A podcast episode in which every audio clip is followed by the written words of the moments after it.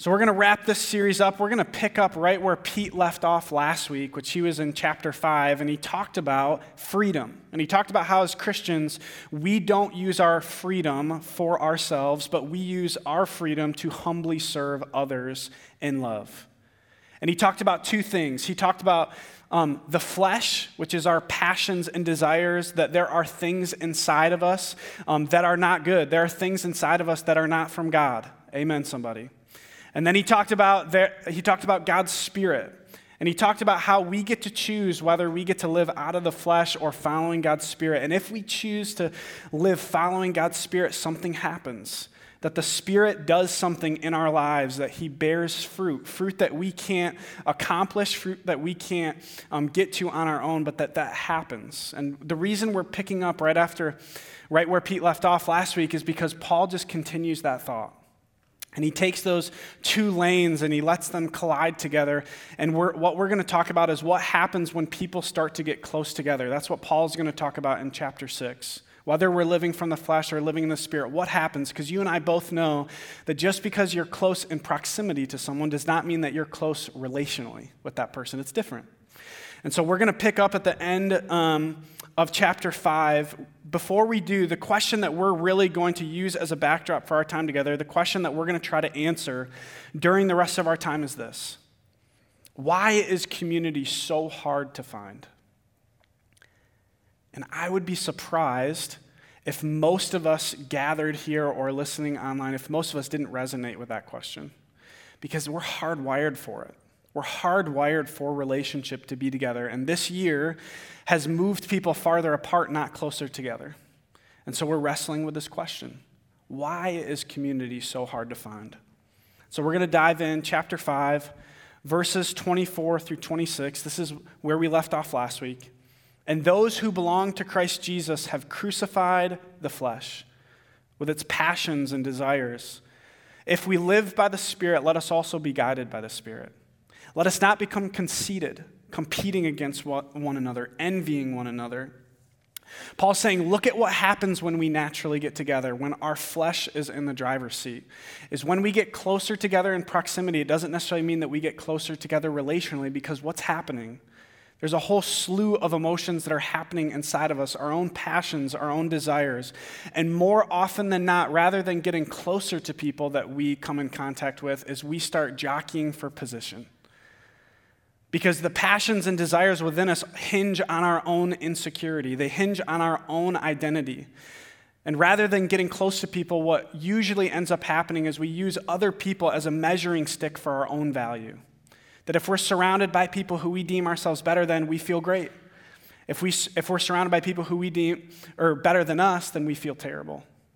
And what, if we're not careful, what happens is that other people become a casualty for a conversation that never leaves our mind. And Paul's saying, Not so with you. There's a different way. He goes on in verse 1 of chapter 6. He says, My friends, if anyone is detected in a transgression, you who have received the Spirit should restore such a one in a spirit of gentleness. But take care that you yourselves are not tempted. Paul's saying, Not so with you. Just because of what happens naturally doesn't mean that it's inevitable. That we can be led by someone else with a different nature than our own, that's often, so often turned inward. We can be led by the Holy Spirit that'll lead in a different direction. Because left to our own devices, we do, the steering wheel does turn towards conceitedness and competitiveness and envying one another. That when the Holy Spirit's in control, there's a different way. Now, is competition bad? No.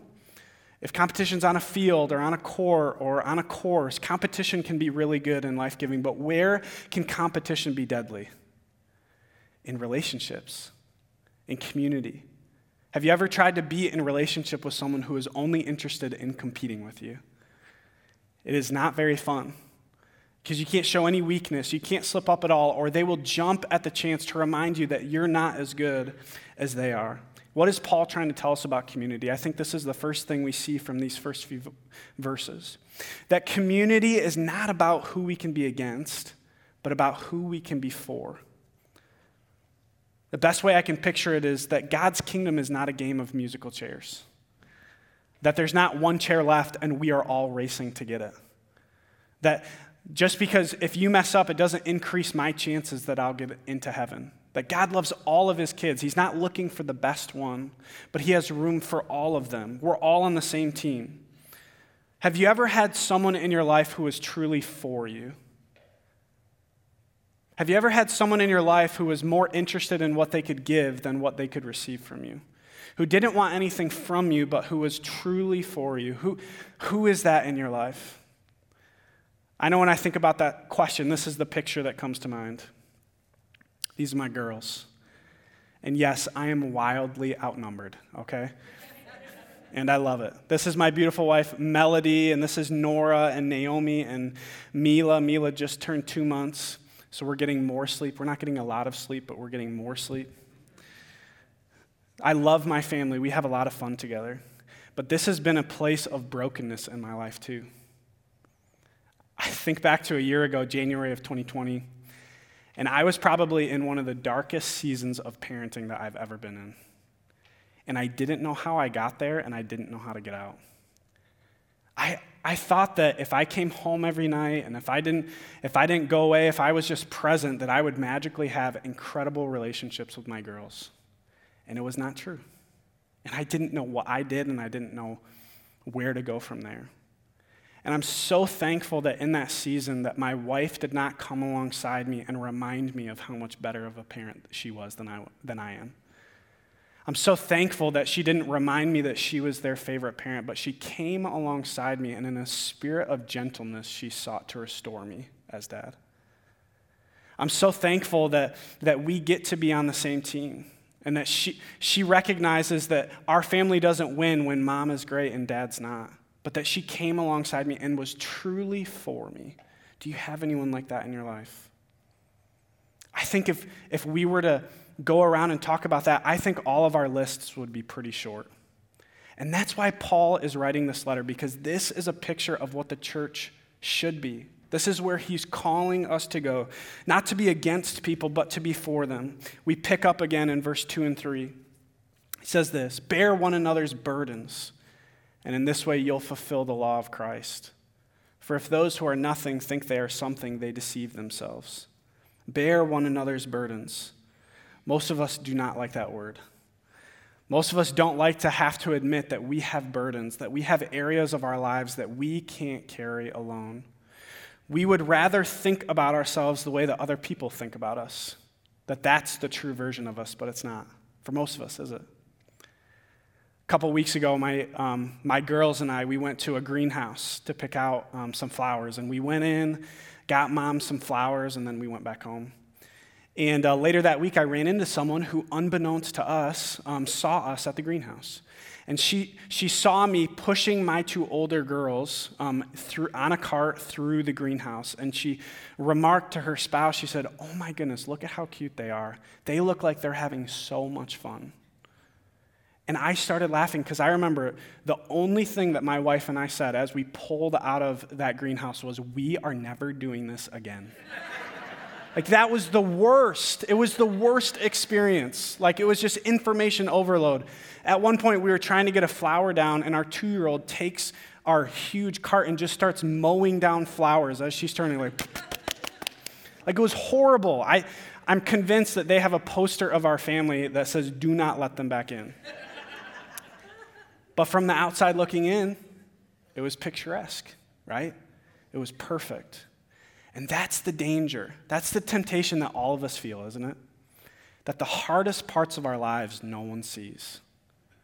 That the depression and the anger and the frustration and the hopelessness and the addiction no one sees. And then when we're out and about, people remark at how good of lives we lead, and we know the difference. And I think this is what Paul's trying to say. One, will we admit that we have burdens? Because we do.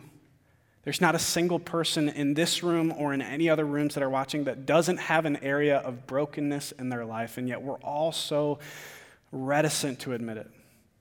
Will we admit that we have burdens? And number two, will we carry each other's burdens? And when I think about this verse, two faces come to mind Josh and Hannah Fedema, and they're a part of our church. And I just want to take a moment. Let's, let's just peer into their story. They're going to tell it. And let's hear it from them. Josh and Hannah Fedema.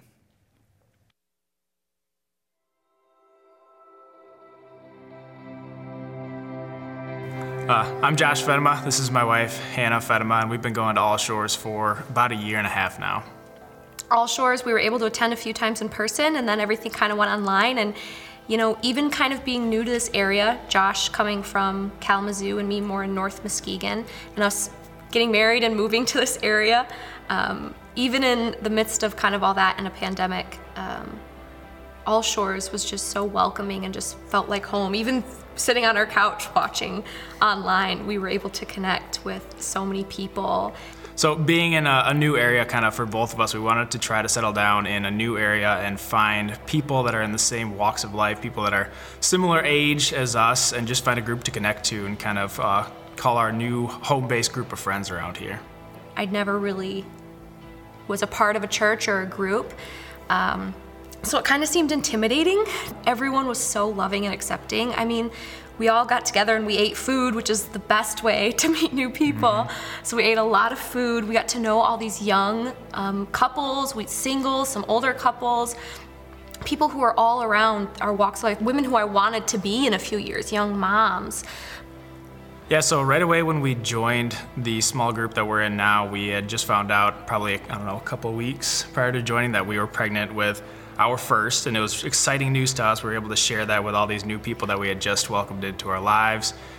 It was great to kind of feel connected to women in a different way. I've always wanted to be a young mom, and we were able to get, you know, pregnant so fast. It just it felt like a dream, and it wasn't too long after, a few months after we had miscarried, um, and that was terrible. One night, our group showed up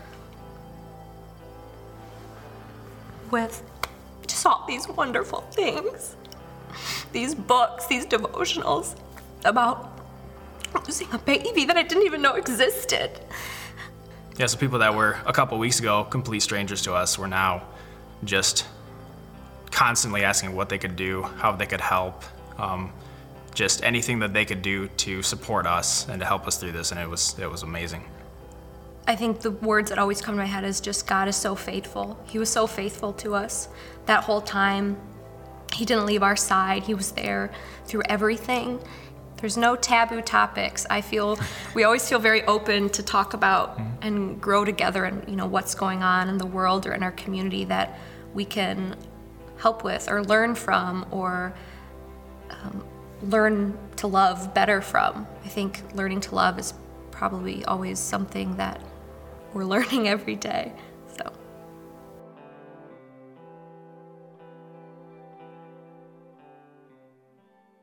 I'm so thankful for just Josh and Hannah's willingness to, to share their burden that they could not and should not carry alone. And what I love about their story is that they said yes to community before they knew they needed it. That we don't know all that life is going to throw our way.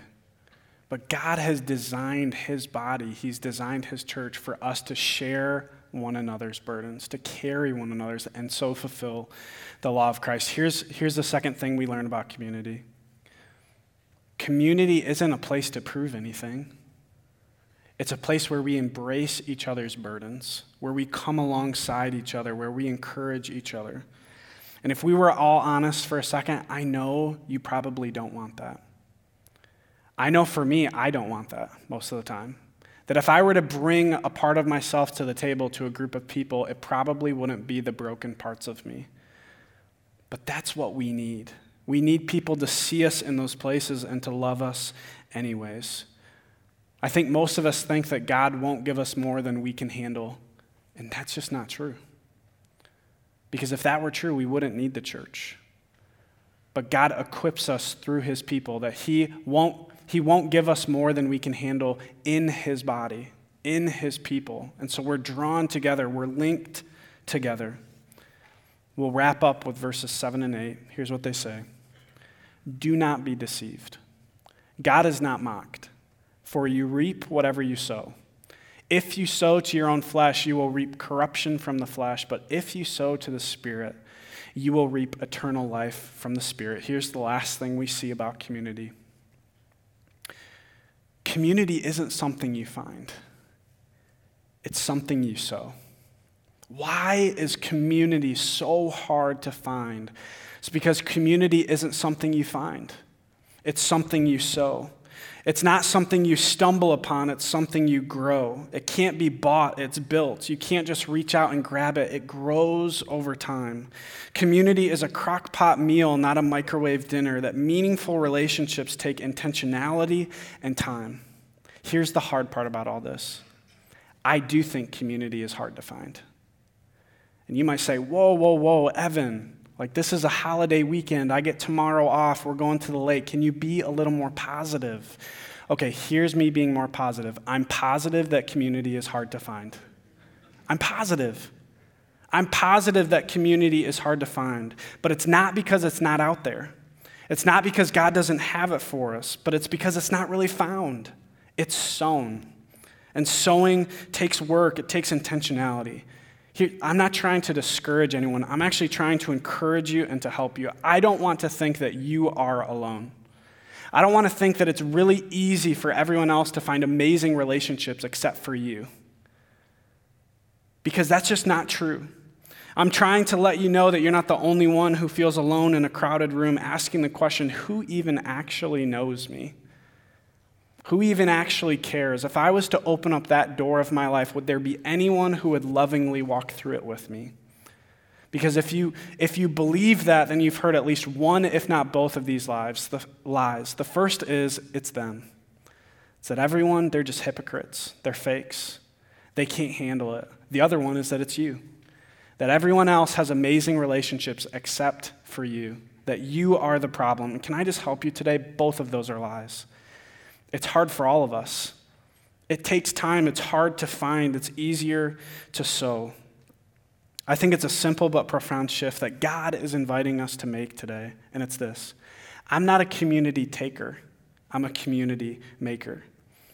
It's not what can I join that's easy, it's what can I, what can I help start that's meaningful. And hear me, God wants to take who you already are and what you already love and help turn it into something that'll be community for you and community for other people. Some of you may know these faces. This is Edgar and Erica Gomez. And they um, were from West Michigan. Um, they've been in Guadalajara, Mexico. They're missionaries that we support through our church. They've been there for four years. And about three years into it, they started a church, which was their dream. In March of 2020, they hit their first year anniversary for their church, and then COVID hit. And all the relationships, all the momentum, everything that they had been building towards stopped, and they didn't know what to do. So they did the only thing that they knew to do, which was to take care of people. And so they took a lot of their funding and they did food drives, and they just started asking the question who's hungry? And they went to their church and to their community and they just said, Who's hungry? And they would buy groceries and take it to people's door. And after they would give them groceries, they would just say, Hey, can we pray for you? And Edgar said that they did not receive a single no, that people were welcoming prayer. And one, one family they showed up to was a family of five, and they walk in and they give groceries and they pray with the family, and they're walking out of, of their home, and the family says, Hey, can you come back? And they said, you know, when we get more food, we can come back. And they say, no, that's not what I mean. Like, will you come back to tell us more about this Jesus? Never heard of him before. And they're like, absolutely. So they come back and they start teaching this family about Jesus. This family gets so excited, this family of five, that they start inviting their friends over and their neighbors over. And now every Monday night, there's 15 to 17 people crammed into their house just learning about Jesus, which is incredible. A year later, a year later, just this month, May of 2021, over a year has passed, Edgar and Erica's church is able to start up again. They're able to start meeting again. And guess who shows up? This family. And the dad walks in, and after the service, with tears in his eyes, walks down to Edgar and he says, I've never seen anything like this. He's like, I cannot wait for next week. And what was incredible, Edgar was telling me just about their church and he said during the first year of their church, they baptized 18 people, which was incredible. And he said during this second year of their church, most of which they did not meet or see each other at all, they baptized 17 people. And Edgar said, Evan, guess how many people I knew before they got baptized? He said, two. It wasn't, it wasn't a pastor. It wasn't a pastor walking around and meeting needs and meeting people where they're at. It was the church. It was the church seeing each other and walking towards each other and identifying and meeting needs, doing life with each other. And I believe with every bone in me that every single person in our church can do something like that. Every single person. Because if God didn't want to use every single one of us, if, if he had some people on the sideline, if, if we weren't called to join this mission that he's given to reach our world, then why are we still here? Because I know that summer in West Michigan is beautiful, but it is not like heaven. If, if this was, if all we were here to do was to enjoy what we have, we would be gone. We would be with him. But you and I are still here. He's left us on this earth for a reason. He's left us on this earth for a purpose, and that purpose is in the faces of the people around you. That He's called us to move towards each other, not to be a community taker, but to be a community maker. You know, Paul ends this letter beautifully. He talks about this new creation that God created the world, and then sin happened and history happened. But then when Jesus came, when he died, was resurrected, rose again, and ascended into heaven, God is recreating the world. He's recreating us. That we are moving somewhere, that we are moving towards a bigger and better picture of reality. Now, if there has been anything that I've said that has resonated with you, I just want to help. Give really practical steps. If nothing that I've said has resonated with you, I just want to encourage you to come back next week. Just keep, keep hanging out with us. But if there's something that has been said that has resonated with you, I just want to help, be as helpful as I can. If you were to move in this direction, I would just give you two things, just two. The first would be to invest eternally. What I mean by that is to look through our calendar, to look through our time with an eternal lens. Because if you don't, this is just our natural bent. If you don't, our calendar, our time, our resources will point towards us. And this summer will fly by, and you'll have a lot of good pictures, and you'll have a lot of good memories. You might have tan skin, which is physically impossible for me to get. But eternity will not have changed. And I believe that we're here for a reason. I believe that God wants to use you to make a difference where you are, how you are, taking the things that you love, taking the things that you want to do, that He wants to use you right there. That there are people that He has strategically put in front of you that no one else will reach. That you don't have to go anywhere, you don't have to do anything. You just have to do this next thing, which is include others. That's it. You know, we have this group semester starting up next week for six weeks. And what I love about this, our groups, what I love about these next six weeks is that people are just taking what they already love to do and they're inviting people into it. That's it. We have someone who's leading a kayaking group who they said they, they know that they want to go kayaking every week for six weeks. But instead of doing it alone, they're going to intentionally open up their calendar and invite other people into it for meaningful conversations. And they're just going to walk with people. There's another, there's another um, person who's leading a group out of our Coopersville campus who is literally doing a walking group a woman in our congregation who's just going to walk one time um, every week for six weeks. But instead of doing it alone, she's walking with people and she's inviting people into it. She wants to get to know their stories, what's happening in their life. She's just trying to walk with people through life. And I'm telling you, I know there's something in your life that you love to do, that you don't have to change it, you don't have to give it up. I'm just, I'm just encouraging you to see yourself through the lens of how God sees you, which is just taking what you already love, how He created you, and just making it bigger, inviting other people into it. I believe that God wants to use you. I know He wants to use you. How you are, where you are, to impact people around you. Last question What's your next step? I am not your Holy Spirit. I'm not going to tell you what to do. I just, the only thing that I would love to create room for, to create space for, is just for you and God to have a conversation. And whatever He tells you, I just encourage you to do it. Because I think our best life is following after the Holy Spirit and what He wants to do in our lives. And our lives are bigger than us. And He wants to use every single one of us to make the difference that He's asked us to make. And so I'm, we're just going to create that room. I'd love to pray for you. And I just encourage you to ask God what He wants you to do. And I'll pray for, pray for us. God, thank you so much for today. Thank you so much for this church, for my brothers and sisters. I know you love them so much. I know you're proud of them. I know you want to help them. You're not disappointed in them, but you want to come alongside like a good dad and you want to encourage and love on and support. And God, you care about people. You care about eternity. You haven't gotten off mission. You know what we have been sent here to do to pick up this mantle of the church. Not a place to attend, but a people to be, that we are your plan A for this world, and there's no plan B.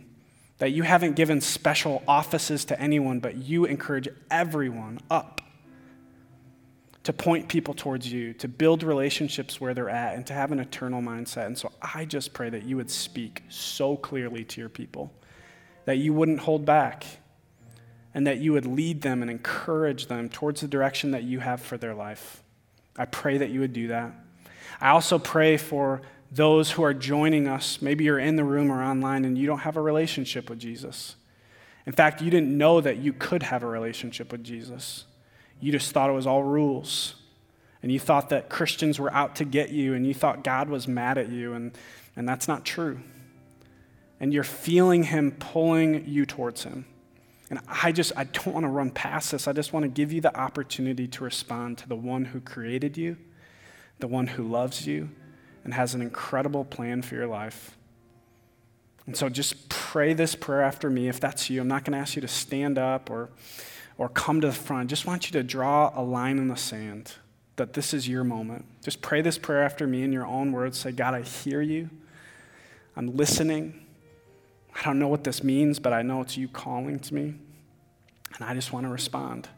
With everything that I have, I want to respond to you. I'm so sorry for going my own way, having to have the life that I want the way I want it. And I surrender the keys. I surrender the car. I give my life over to you. I, I ask you to take the wheel. You're in the driver's seat. You are the Lord of my life. You're in charge. And I pray that you would continue to fill me with your Holy Spirit, that you would help me live a life worthy of the calling that you've given me. And God, I pray for every single person under the sound of my voice that you will seal what has happened today, what you're doing in our lives, that we would walk out of here knowing that you are eternally for us, that you've never been against us, that you love us and you want to walk with us. We pray all of this in Jesus' name. And everybody said, Amen and amen.